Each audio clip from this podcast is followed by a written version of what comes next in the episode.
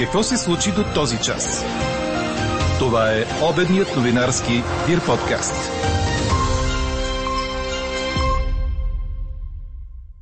Случи се. Здравните власти заговориха за трета вълна на COVID. Ако обстановката се влуши, пак ще затворят учениците в къщи. Случи се. Във Великобритания започнаха да проучват дали първа и втора доза от различни ваксини дават същата защита срещу вируса, както от един вид ваксина. А ще се случи ли да отворят за движение Троянския проход, ще разберем малко по-късно. Говори Дирбеге. Добър ден, аз съм Елена Бейкова. Чуйте водещите новини до 13 часа. Незначителна облачност и вятър се предвиждат за днешния 4 февруари, съобщава синоптикът на Дир подкаст Иво Некитов. В Дунавската равнина вятърът ще бъде временно силен от запад. Остава доста топло за февруари с максимални температури от 12 до 19 градуса. Ако третата вълна на разпространение на коронавирус в Европа дойде у нас, ще е нужно много по-малко време, отколкото при първата вълна, за да се достигне до връх в заболеваемостта.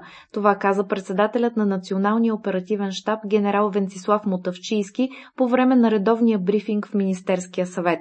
Вече има раздвижване в София и Кюстендил, като само във Военно-медицинската академия за ден са били приети 13 пациенти с COVID. Такъв брой обичайно се приемат за седмица, допълни Мотавчийски Мутавчийски. Ето какво прогнозира той за евентуална трета вълна. Сценариите, които, ако си спомняте на един от предишните брифинги, показваха една схема, че за около 7 седмици сме достигнали това, този връх в предишната е, втора вълна. Но изходното ниво е било 35 на 100 хиляди заболеваемост на 14-дневна база. Сега ние стигнахме най-низкото си ниво около 90. В момента вече не сме 90, 113 сме на 100 хиляди. Нивата, от които тръгваме, са доста по-високи. Тоест, едва ли имаме 7 седмици. Нямаме 7 седмици. Най-вероятно имаме 3 седмици. Здравните власти са готови във всеки момент да променят мерките и да предприемат съответните действия, ако обстановката го наложи, обяви от своя страна министърът на здравеопазването Костадин Ангелов. Според него не бива заради добрите резултати напоследък да ставаме лекомислени. Доволни сме от постигнатите резултати до момента. Те ни дават право да проявим разумна доза оптимизъм, че сме направили всичко правилно до момента, но не ни дават право да проявим никаква доза лекомислие, защото постигнатото е много крехко. Е, вие виждате, че Европа отново е в патова ситуация. Европа се готви за трета вълна. Има известно раздвижване в столицата. Именно за това на 12-часова база следим всяко едно число, анализираме всяка една тенденция и във всеки един момент сме готови да предприемем необходимите действия, ако това се наложи. Междувременно от Българската асоциация на заведенията обясниха пред БНР, че ако от началото на март браншът не може да заработи, това означава да загине. Техният представител Павлин Петров попита с какво заведенията са по-рискови от моловете и фитнесите, които вече са отворени. Преди ден организацията покани здравния министр на публичен дебат за възможността да се отворят заведенията. До момента няма отговор на поканата. Има вероятност учениците от 7, 8 и 12 клас, които днес се върнаха присъствено в училище, да преминат отново на дистанционно обучение, ако епидемичната ситуация в страната се влуши. Затова предупреди просветният министр Красимир Вълчев. В първия учебен ден от втория срок в класните стаи се върнаха около 170 000 деца. Родителите на близо 1200 деца са подали заявление, че не искат те да учат присъствено.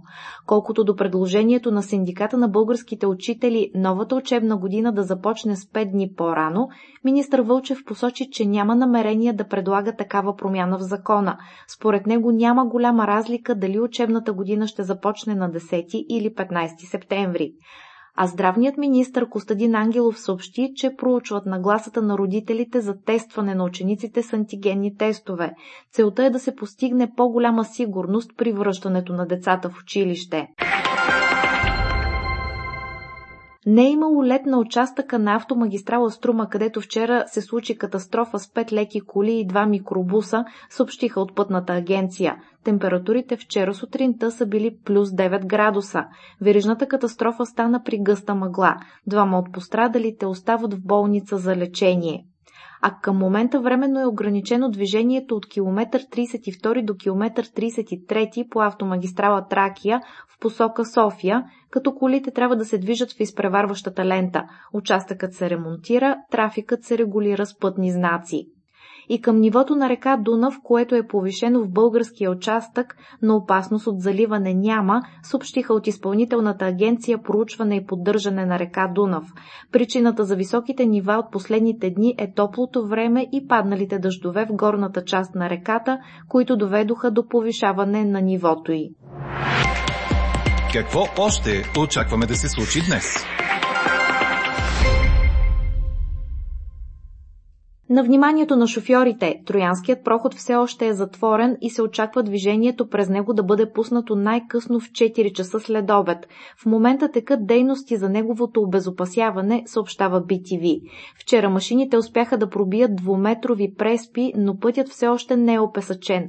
На места има образувал се лед. Въпреки, че движението през прохода е забранено, някои водачи нарушават забраната и преминават оттам, предаде телевизията.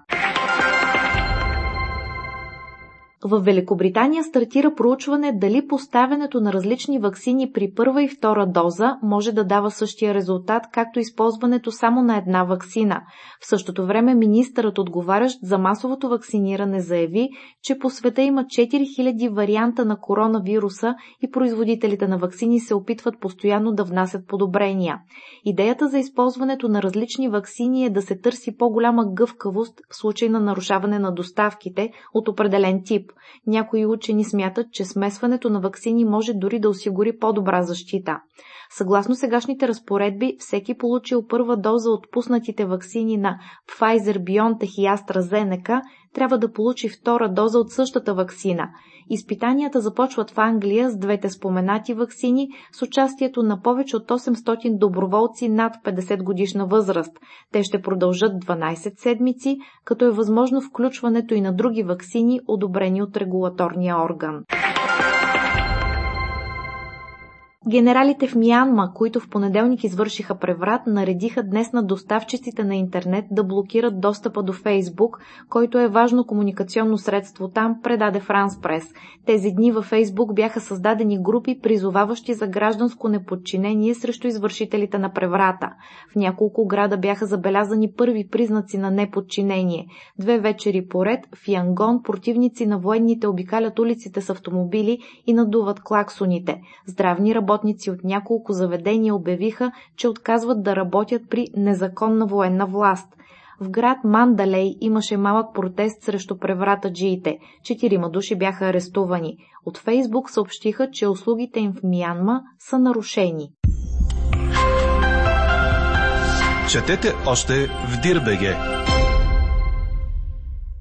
Всички тенис мачове от днешната програма в Австралия бяха отменени заради заразен с коронавирус служител в един от хотелите, съобщи Корнер. В момента в Мелбърн паралелно се провеждат пет турнира, като в един от тях участва и Григор Димитров. Българина трябваше да играе срещу Алексей Попирин днес, но матчът бе преместен за утре.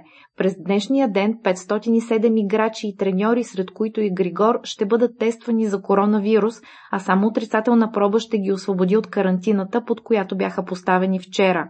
Извънредната ситуация отложи и жребия за започващия в понеделник Australian Open.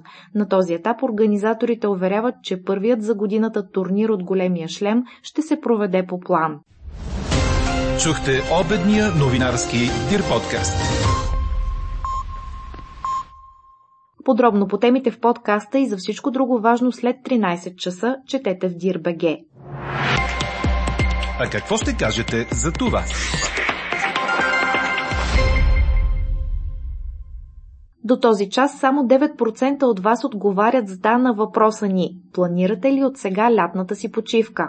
Анкетата продължава. Гласувайте в страницата на подкаста. Коментар по темата очаквайте точно в 18 часа.